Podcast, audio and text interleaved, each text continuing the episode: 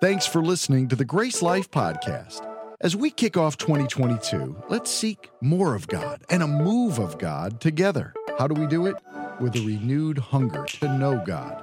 Join us as we spend these first weeks of the new year realigning our heart with God's, understanding the purpose of prayer, and walking in the power of God. Well, today uh, we are in our series on Pray First, and today is part three of that. And we've been giving out these bracelets. I think we gave them all out, and we're waiting on more to show up. They simply say, Pray first. And when it's in front of you, I wear out upside down, so when I see it, I read it. It says, Pray first to me. And it's a reminder that this is what we're supposed to do as believers. Like, we should never be people who say, Oh no, all we can do now is pray. It's like, no, no, no. We pray before everything else happens. That's why what we're, we're trying to focus on in this series is getting a, a, very true sentence you've heard before, but getting it into our hearts so it'll be in our lives. So it's not just something we've heard a preacher say, but something that we live by. And it's this prayer should be our first response, not our last resort. Prayer should be our first response, not our last resort. and, and the problem is we don't always live that way. And so this week I had a, a conference in Texas and I, I, had to fly out there. And so I took four flights, two each way. And I realized that because I'm preaching the series right now, the plane was taking off. And it occurred to me I'd never asked God to, to bless this flight or to protect me or make sure that the plane gets where it's going in one piece. And me also in one piece, you know? I never thought to do that. And, and part of it, if you grew up going to church, you couldn't do anything without praying. Like if you were in the youth group and you were going on like a little trip with the youth group, somebody's always like, all right, who's going to pray before we drive? You know, it's like, do we really have to pray over every french fry before we eat it? Do we really have to pray over everything we do in a car before we drive? And it, it almost started to seem religious, like you always ask God to bless something.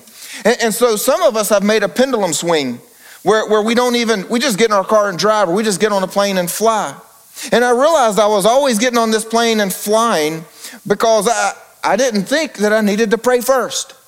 I thought if the plane starts to shake and if the plane suddenly drops a few thousand feet, then I will say, God, hello, I need you. God, help me. But it's the exact opposite of what we're talking about. And so I, I had to just realize wait a minute, I need to sit here on this plane before it takes off, before there's any problem. Say, God, would you bless this flight? Would you bless this plane? Would you bless the pilot? And would you get me where I'm going in one piece? Because I really want to see my grandkids. I don't even have grandkids yet. I want to see my grandkids, you know? So, so God, praying before there is a problem. And, and think about this. Some of you would have been praying anyway because you're not comfortable flying. I fly a lot. I'm very comfortable flying. And that is our issue. When we're comfortable, we don't ask God. It's only when we're uncomfortable do we say, God, help. God, I don't know what to do. God, I'm afraid. God, I'm worried. God, I can't control it. God. But when we're comfortable, like, I got this. You, you go focus on those other people that are all freaking out over there. I got this, God, I'm good. I don't need to pray first. And so that's what we're trying to change with this series. And speaking of uh, the trip I had to take to Texas, got to tell you something really cool happened. Uh, it was at a church conference where John Maxwell was speaking. I don't know how many of you are familiar with John Maxwell. Yep, come on, there you go. He is at least the foremost uh, Christian leadership expert in the world and, and one of the top leadership experts in the world, regardless, uh, author of over 100 books. And, and so he was speaking at this conference. And I'm going to tell you something really cool happened. I just got to share it with you. John Maxwell laid hands on me and prayed for me that God would impart uh, his heart for God's people to me. Come on, somebody cheer for me for that one. That's, that's just pretty awesome. And, so, as he was doing that, I, I, I, very as slyly as I could, reached in my back pocket, grabbed my phone, and gave it to my friend standing beside me. And fortunately, he was smart enough to know I wanted a picture of this. Like, this is special, man. I want a picture of John Maxwell laying hands on me and praying for me. And, and, so he did. He got, got a picture for me, and I sent it to some staff members and, and my son and, and my wife. And every single one of them asked the same question How did that happen? And I'm going to tell you the answer because I asked. Thank you. It is funny, isn't it? That is how that happened because I asked. Very simply, I knew John Maxwell was speaking. I knew the pastor of the church, and I knew the pastor of the church was a friend of John Maxwell. So I just happened to say, hey, by the way, any chance that I could ask him to lay hands on me and to pray an impartation for his heart for God's people? Because I don't know if you know him personally, but he has such a genuine heart to see people become followers of God and go to heaven. That's just like his number one passion is that nobody goes to hell, everybody goes to heaven. And I wanted, I wanted that, like in a way that I can't think about it, but in a way that it's, it's just something God does. So I asked. And so then when he walks into the room in front of, uh, we had a breakout session. So there are hundreds and hundreds at this conference. But then later, all of the lead pastors went into a room. And as my friend and John Maxwell walk into the room, he says, Hey, Jimmy, come here. And in front of every one of the lead pastors in the room, John Maxwell lays hands on me and prays for me. And everybody else in the room is like, uh, I want that. Hey, how do you get that? I don't even know you. You're not even a famous pastor. How dare you get that? you didn't ask. and the real reason I'm telling you that story is because that's our problem with prayer. The Bible says you don't have because you don't ask. You don't have because you don't ask.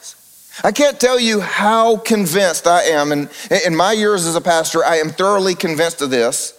We live our lives on a fraction of what God intends for us. God's people live on a fraction. We do not ask enough, we do not have enough. And if you were to actually sit there and say, God, what is your true will for my life? Like, what blessings do you really want for me? What do you really want me to walk in? In, in authority and anointing and power? What do you, I bet every single one of us God would say, Well, you know, I got this, and you're living like right about there. Well, come on, God, what's the difference? You don't ask. Now, I know some of you would push back right now and say, Well, Jimmy, I have asked, and I didn't get it.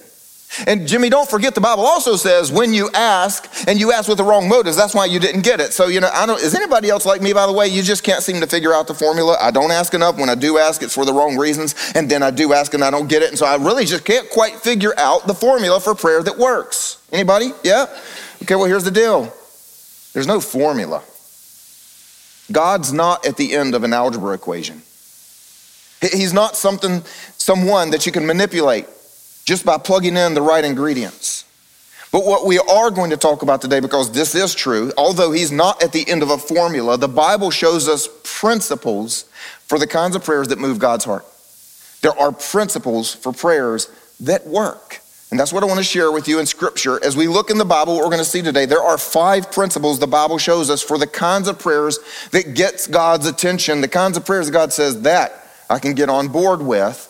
And so I'd encourage you to take notes as you're speaking in your life groups and talking about this. You'll have something to look at, or as you're just praying on your own when you get up tomorrow morning, how do you put these into your life if you don't remember all of them? And uh, I always want to throw in a little plug that these notes are on our app. If you have the app, then they're right there. You just get to fill in a couple of blanks. And so we're going to start off with the first principle we see in Scripture prayers that work, and that is prayers that are sincere. Prayers that are sincere, meaning true to who you are and true to your heart. Listen, one of the biggest conversations that I've been hearing from you guys that you've been having as we started this series, the life group leaders are coming back to me. Some of the pastors coming back to me and saying, Jimmy, I can't tell you how many times I keep hearing somebody say, I would love to pray more, but I'm afraid to pray out loud. And, and, in our groups, I even shared a story with you how in my life group, I'll ask who wants to pray a blessing on us as we leave, and it's like crickets. I mean, there, there's nobody wants to speak. And every life group leader is coming back saying, That's my group too. That, that happens to me too. Nobody, nobody wants to pray out loud. And, and the answer to that is prayers that are sincere. In other words, just be yourself because that's, that's who God has made you to be. And all too often, we, we think that in order to pray well, you've got to pray like a pastor. You've got to become something that you're not and be like special. I mean, look, we're here in the South. You know, half of you are rednecks anyway. And, and, so you walk up to somebody like, Can I have a hot dog and a bag of chips, please? And then when it comes to time to pray, you're like, Oh, heavenliest Father, thou greatest and theest and thiest. And, and God, you know, the reason half of you don't get your prayers answered, because God didn't figure out who that was. Like, he's confused. Like, that, that looks like you, but that ain't you. So the answer goes to whoever it sounds like. And I'm glad y'all thought that was a joke. I said that at another service, and everybody thought, oh no, does God really get confused? God does not get confused theologically, just so everybody knows. That was, was, that was my joke. But look, can I just tell you, I know how you feel? I mean, I really do. I, I had to be a part of like a citywide prayer movement. I, I think it was about a, a year ago.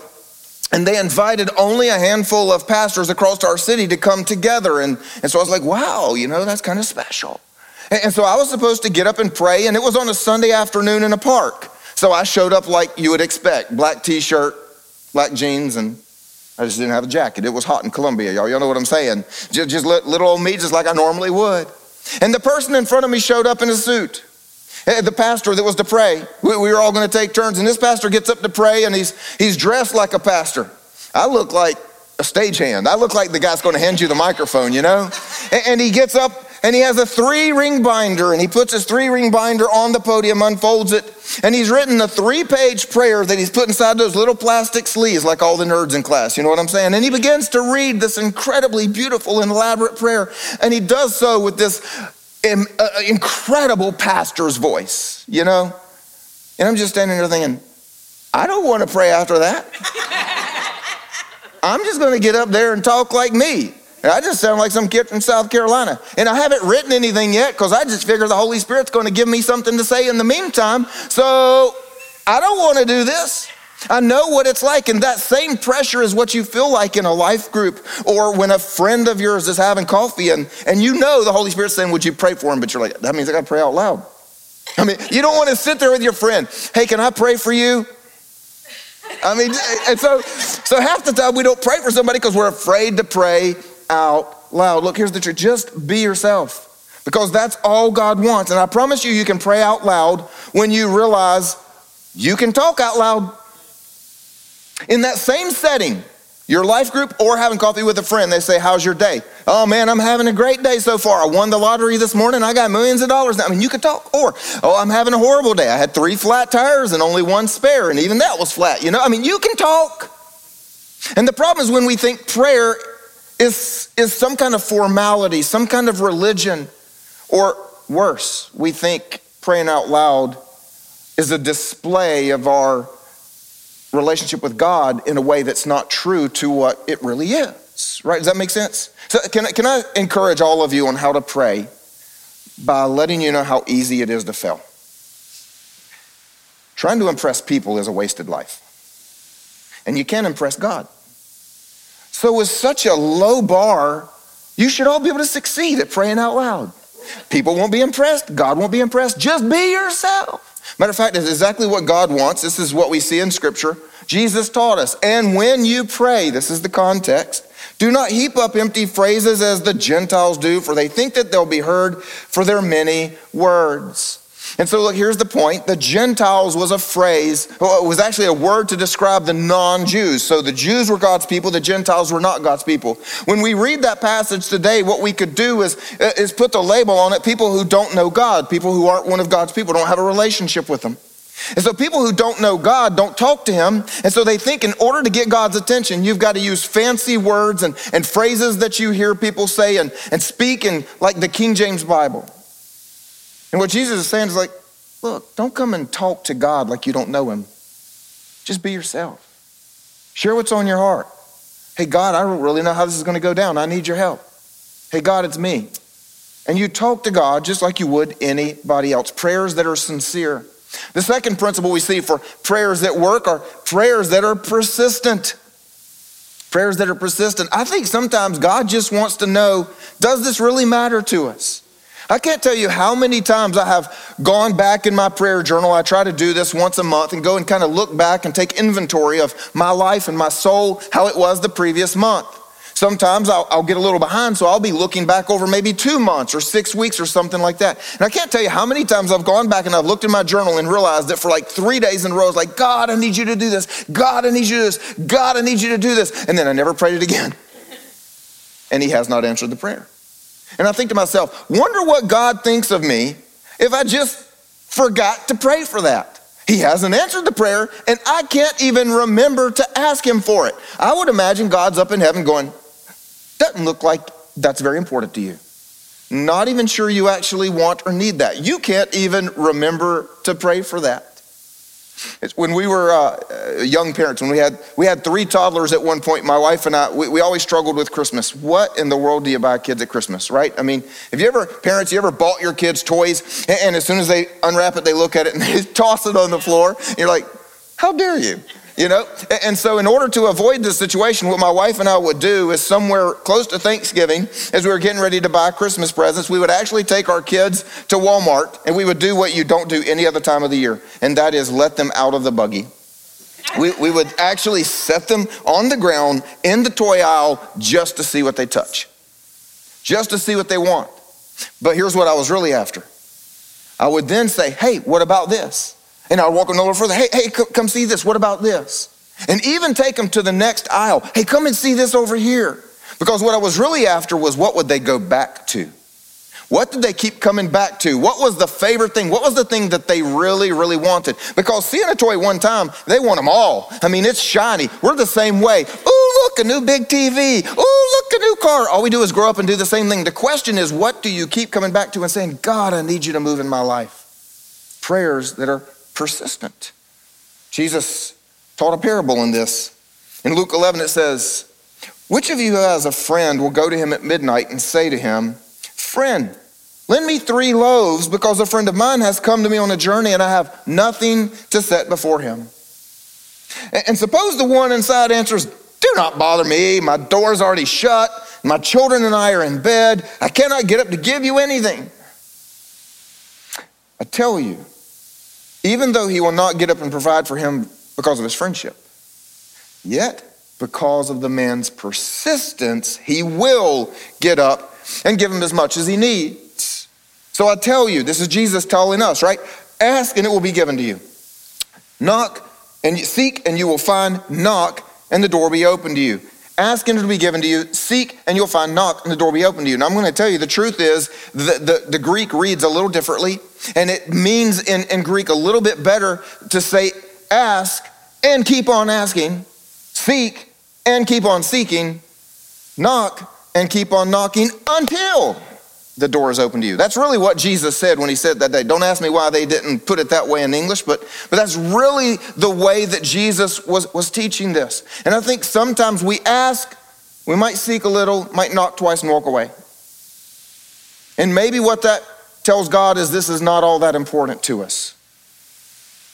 When I was doing research for this series, I came across a, a story that John Mueller tells. He's uh, an 1800s uh, evangelist and, and, and had such a heart for people uh, to come to know Jesus. And he was telling the story of a friend of his near the end of his life. And he says, I have prayed these 63 years and eight months for my friend to become saved, to be a follower of Jesus.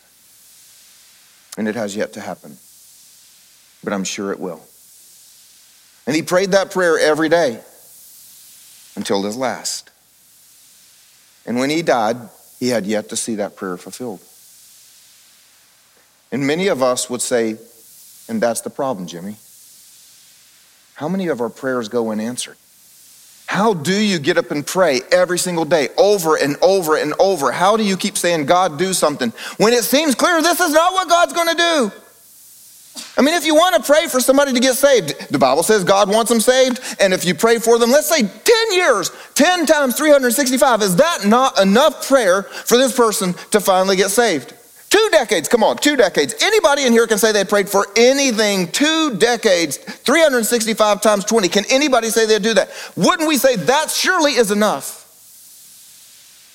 Six decades. Are you kidding me? Jimmy, it's just clear that's not what God's doing. It's just clear that prayer doesn't work sometimes. Except at his funeral. His friend was finally heartbroken as he heard how this man had spent his entire life bringing people into the kingdom and how many times his friend had shared with him about Jesus. And he knelt beside his open grave and gave his life to Jesus. You see, sometimes we give up on prayer simply because we haven't seen it in the timing that we think we should. But would you rather see a prayer like that answered as you look on from heaven or not at all? Prayers that are persistent. If we keep coming to God and saying, God, God, God, prayers that are persistent. The third principle that we see is prayers that enforce authority. And we, uh, we, we talked about this concept last week. I want to remind you of this idea of authority. It says, Let every person be subject to the governing authorities, for there is no authority except from God. And, and those that exist have been instituted by God. Actually, the next verse goes on to say, If you resist that authority, you're probably even resisting God. And we talked about this last week how we need to be praying for our authorities, not having a critical spirit towards them, because that can actually hinder our prayers. And so when we think of authority, what we think of are kings and presidents. I want to talk to you today about your authority. You see, you have authority from God, and the question is do we enforce that? You have two types of authority that God has given you. One of them is every position that God has granted us in life. If you are a parent, God has given you as an authority over your children to be a leader and a spiritual authority in their lives. If you are a business owner, God has given you authority as the leader of that business over those finances to be stewarded for the kingdom, over those employees' lives that you can you can pray over them that you can bless them, that you can do things in their lives. Yes, if you are a king or a president or a governor, God has given you authority in a government realm to, to, to work and to have authority over the citizens of that area. If you are a teacher, God has given you authority over a classroom. If you are in charge of a unit in the military, God has given you a position where you have authority, spiritual authority. Are you follow what I'm saying? And then God has given us authority by our territory. You have authority by the place that you live, the city that you live in. You can pray for your city in a way that other people cannot. You can pray for your neighborhood in a way that other people cannot. And here's the question Do we enforce the authority that God's given us? Let me give you a picture that'll help you with this. Uh, we've got wonderful police officers that protect us here at our services. And, and, and imagine that one of you has decided you want the sunglasses out of my car. And so the police officer is out there, he's watching you as you go up and you break into my car and you take my sunglasses. Now he has all authority to do something about it, but he could just stand there with his hands in his pockets as you break in to my car and steal my sunglasses. The, the question we have to ask is he going to enforce authority and come over to you and say, You can't do that? Put those back and give me your hands, put handcuffs on you. Is he going to enforce that authority? And so the question I have for you is Are you going to enforce the authority you have as a parent when the devil tries to break into your children's lives? Are you going to enforce the authority you have in your marriage as a husband or a wife when the devil tries to break in and steal from your marriage? Are you going to enforce the authority you have as a child of God, as the head of your home, when the devil tries to break in and steal from your finances? Are you going to enforce the authority that you have if you're a principal when the devil tries to break into your school, as a teacher when he tries to break into your classroom, as a businessman when he tries to break into your business and your employees' lives? Do you are following what I'm saying here? You see, what God gives us in a position of authority gives us the right to say, God, I need you to move in my business. God, I need you to move in my child's life. You gave me these children to lead them to you. So right now I say, devil, get your hands off of them. Because remember, the devil has a plan to steal, kill, and destroy God's plan. But you have authority to say, back the truck up. I am here to protect that. That is the authority you've given me. So I, I pray in the name of Jesus, by the authority he's given to me, that my children will be protected from the devil, from the lies that he tells them, from the scheme that he sticks into their head or wants them to live their life by. Are, are y'all, y'all on that? We have authority. And I think too many of us are just standing by with our hands in our pockets, watching the devil break in and steal, and thinking, well, I don't know. What am I going to do? I tell you what you're going to do. You're going to enforce the authority that God has given to you. The truth that I have to add to that is a caveat. If you want to enforce authority of God in your life, you have to be under the authority of God in your life. You see, if that police officer were already stealing my sunglasses, and then you tried to steal something else out of my car, it'd be really hard for him to then enforce his authority and arrest you. As we talked about last week, one of the things that hinders our prayers is when we're partnering with the devil. It's really hard to pray the devil out of your life when you're the one inviting him in. You know, one of the things I see parents run into all the time is they don't, they don't care what's in the Bible when they live their own lives, but they sure want their kids to. And they wonder, well, Pastor, you talked about praying authority over my children, and I'm praying it, and, it's not working. Yeah, because you're not a child of God listening to God. Why do you think there can be a child of you listening to you? Hypocrisy does not ever enforce authority, just so you know. So that's just a real quick caveat before somebody says, Jimmy, your sermon was wrong. We've got to be under God's authority to enforce God's authority. The fourth principle that we see is prayers according to God's will. The Bible tells us this is the confidence we have. Would anybody like confidence when you pray? Anybody would like to pray and actually believe God is listening, He's there, and he, He's going to do things? Well, here you go. This is the confidence we have in approaching God, praying. If we ask anything according to his will, he hears us. These are prayers according to God's will. You see, this is full of God's will for your life. And when you begin to pray according to what you see and hear, man, that gets God's attention. And, and that, in a sense, also enforces authority, by the way. It's cool how that works together. When you look in here and go, God, in here it says it's your will that everyone is, is saved and comes to knowledge of you and goes to heaven. That's your will. So, God, right now I pray your will over my teenage child that is going the wrong direction. God, I pray your will over my, my brother or sister that doesn't, doesn't acknowledge who you are. You, you, you read in here and you go, it says, God's will is that I'd be blessed. And you pray, God, I pray that my finances are blessed by you my health is blessed by you. God, you, you flip over here. God, it's your will that, that people would be healed when they pray in your name. So I pray, God, right now in your name, uh, that this friend of mine who is sick is healed. And you begin praying God's will for people's lives. And can I just put a caveat in here that I think will help you? A lot of people preach. The reason that you don't get your prayers is because you're not praying according to God's will, you're praying according to your will. And so you think, okay, well, I can pray for the, the Muslims in the world to come to know Jesus because it's in the Bible that those who don't know him, that's God's will. That'd be a, that'd be a godly prayer. And I can, I can pray for the, the poor to be blessed, and I can pray for someone who's downtrodden to be lifted up, and I can pray for the sick to be healed. To ask God for a vacation or a parking spot on a crowded day, well, that's a little selfish. I don't think I can pray that. Wrong. You know what else is God's will in Scripture in black and white? Is that His people would be so blessed far and beyond their needs that every other nation, every other people would look upon the people of God with jealousy and want to be a child of God because their God is so good to them. God, it is not in here that God's children are supposed to be poor and broken and destitute, that the rest of the world looks and says, I wouldn't want to be you. Man, your prayers don't work. Your God doesn't answer. Look at you. No, no, no.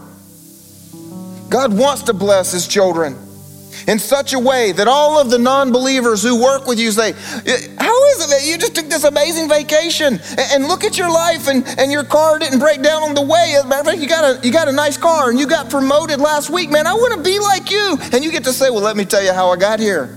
You see, I just live according to God's word and I pray and I talk to God. God loves me. God blesses me. It's what He does. Yeah. Well, uh, God just gives you everything. Yes, He does. A loving Father blesses His children. Let me tell you what, I didn't do this, God did this. Can I tell you how to become one of God's children? So I want to give you permission as we talk about praying God's will. God's will does include blessing your life. It's okay to say, hey, God, you know what, man, life has been hard. This job has been tough and I don't have money for a little weekend getaway, but I would love I would love to just disconnect from the world, spend time with my family, time with you. That would be awesome. And you might be surprised. Somebody calls up and says, "Hey, we we had this vacation plan, non-refundable, and somebody got sick, and so hey, could you could you use it?" God wants to bless His people because the Bible tells us He He, he told His people, I, "I've got a land for you."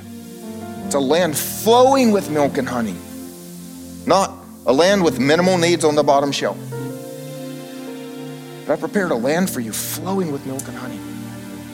I want to finish this point with a quote. I love this. Came across this. It says, Now prayer is this finding God's purpose for our lives and for the earth and insisting it be done here. How cool is that? It, when we start looking in here and going, God, apparently your will for my life is. God, apparently your will for our government is. God, apparently your will for our nation and, and my life, uh, uh, my, my life here in this nation. And, and, God, your will for your people. And God, your will for my church. And God, your, and, and I insist it be done here in Jesus' name, as, as on earth as in heaven, because in heaven God's will is done without interruption.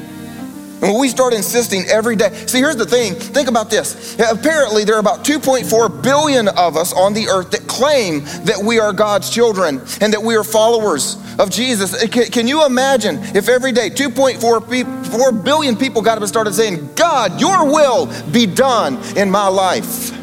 God, your will be done in my nation. God, your will be done in my health. God, your will be done in my marriage. God, your will. I mean, just imagine. I mean, I'm a little excited because this is one of my new prayers. As, as we've been doing this series, and earlier I taught you how Jesus said, you know, pray your kingdom come, your will be done. I realized what I pray a lot of times, I, I think it's God's will, but I'm telling him what I think his will is. God, I, I pray you do this in my life or this in so and so's life. And I've actually changed a little bit over the last couple of weeks. I've just started saying, God, I pray your will for that person. Because I know my God is good, my God is loving, and his will is perfect. God, I pray your will in GraceLife Church. I've started praying that every day. God, I pray your will in Columbia, South Carolina. God, I pray your will in the government of America, of the United States. God, I pray your will in my marriage. You know what's really good? Pray God's will in your marriage because that trumps you and your spouse. and sometimes both of you are the problem. So you know what I'm saying? Just, God, your will be done. God, your will in my child's life.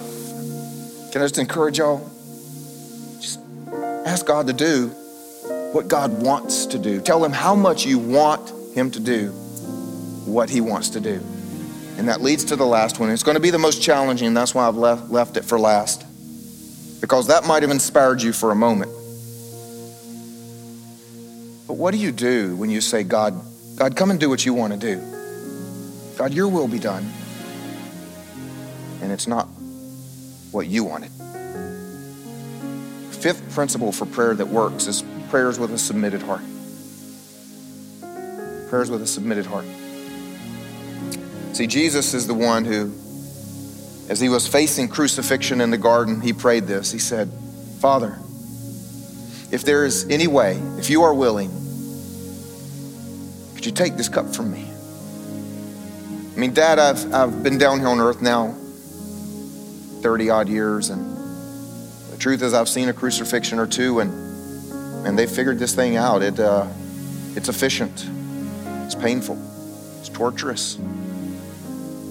Truth is, I'd, I'd love to not go through that. More importantly, God, I mean, I've never not been with you. I've never known a time where we're separated, and I'm gonna have to be separated from you as I, I bear all the sins of the world. And I, that, the pain of the cross is nothing compared to the pain of being separated from you. So, I mean, God, I know this is what I was sent for, but if, if there's any other way, could you take this cup from me? But not what I will, what you will. Your will be done. And I think this might, I don't know, I'm just going to, it's very anecdotal, but as a pastor, I think this might be our biggest problem with prayer out of them all. Essentially, we pray saying, God, my will be done. And if God doesn't do what we asked for, we may say things like, God is not good, God is not loving, prayer doesn't work, God doesn't answer prayer. Or the worst is we just walk away from God altogether.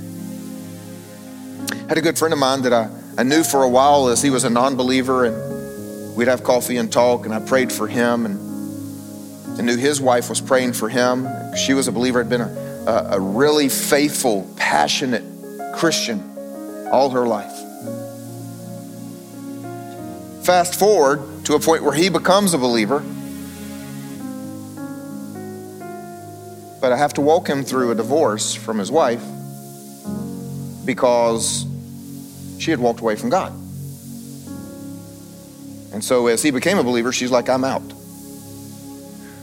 Because her sister got very sick early in her adult years and died of cancer in her 30s. And his wife simply decided God's no longer there. Because God did not answer the prayer to heal her sister of cancer, she declared herself to be an atheist and wanted nothing to do with a husband who now followed Jesus. We allow our hurts and our disappointments and our frustrations with unanswered prayers sometimes to, to challenge what we think of God. But Jesus is the one who modeled for us, not, not my will. I love how Jesus told God what he wanted. Told the Father, hey, if there's any other way, thanks for listening. Thanks for, thanks for hearing my heart. But I surrender my heart to you and your will because I know that whatever you're doing is the absolute best way. And I can't tell you how the death of someone seems to shipwreck so many people's faith. And it's really funny because we claim to believe that heaven is better. We claim to believe that having a glorified body where your cancer really is healed and you're, you're in the intimate presence of the Father. And yet, if God gives that to someone in a timeline we don't like, then we may call God not good. Can we just go ahead and acknowledge we will never understand timing? God's timing will never make sense to us. we pray for something and we're ready, man. Like, okay, this is going to take a while, God. I'm going to come to you every single day. And He answers the prayer on the first morning. And then there are other things where we pray for 63 years and eight months for a friend's salvation, only to watch from heaven and never see it on earth. We'll never understand God's timing. But can we take our hearts and submit them to God? Say, Not my will, but yours be done. Don't, don't miss the point. Just like Jesus, talk to God about your will. Talk to God about what's in your heart. It's okay to say, God, look, if I had if I had to say, this is this is what I would love, but I trust you. Trust you most of all. So today we're going to end by actually talking to God about that.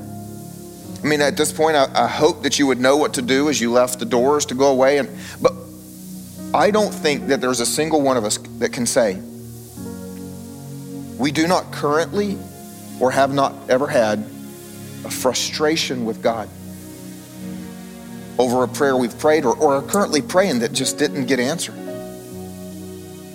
or didn't get answered the way we wanted. And maybe it's hurt our faith to pray. And I think it's important if we just take a moment and tell God that. So if you would allow the Holy Spirit right now to show you something in your life that has damaged your faith in prayer and your faith in God because He didn't do what you wanted or hoped for in the time frame that you hoped for. He's still a very good God. Does everybody have that in mind? Let me pray for us. God, we come before you saying, We are your children, and we confess that sometimes we, we do act like children. We know what we want, and we expect to always get it. Even though we have a very limited perspective, we don't see all that you see and know all that you know, and we don't direct an entire universe. So, God, we come before you to say, We're sorry. We're sorry for the times that we've been disappointed with you and frustrated with you. And we're especially sorry if we ever cut off our relationship with you. And right now we we take the words of our Savior Jesus. We say not our will, but your will be done. And in our case, God, we say forgive us for any time that we've judged how you have answered our prayers. Thank you for your goodness to us. If you'll just stay in a place of prayer, I want to speak to those of you that have yet to make Jesus your King. God loved you so much, and His will for you is to be with Him, that He had to deal with the sin that separated us from Him. So He sent His Son Jesus to live on the earth. He lived a perfect life. And when He was crucified, his body broken and his blood shed, it was for you to be forgiven. And then when he was raised from the dead, it was for you to be raised to eternal life. It's called the free gift of salvation, but every one of us has to receive that gift. If you've never done that, wherever you are, right here in the room, or those of you at home, simply say something like this to yourself and to God Lord Jesus, I thank you that you died for me. And so now, I choose to live for you. I thank you that I am loved. I thank you that I'm forgiven. In my simple prayer today, would you fill me with your spirit and give me a life of great meaning in your kingdom? Amen. Would everybody help me celebrate with those people? Amen.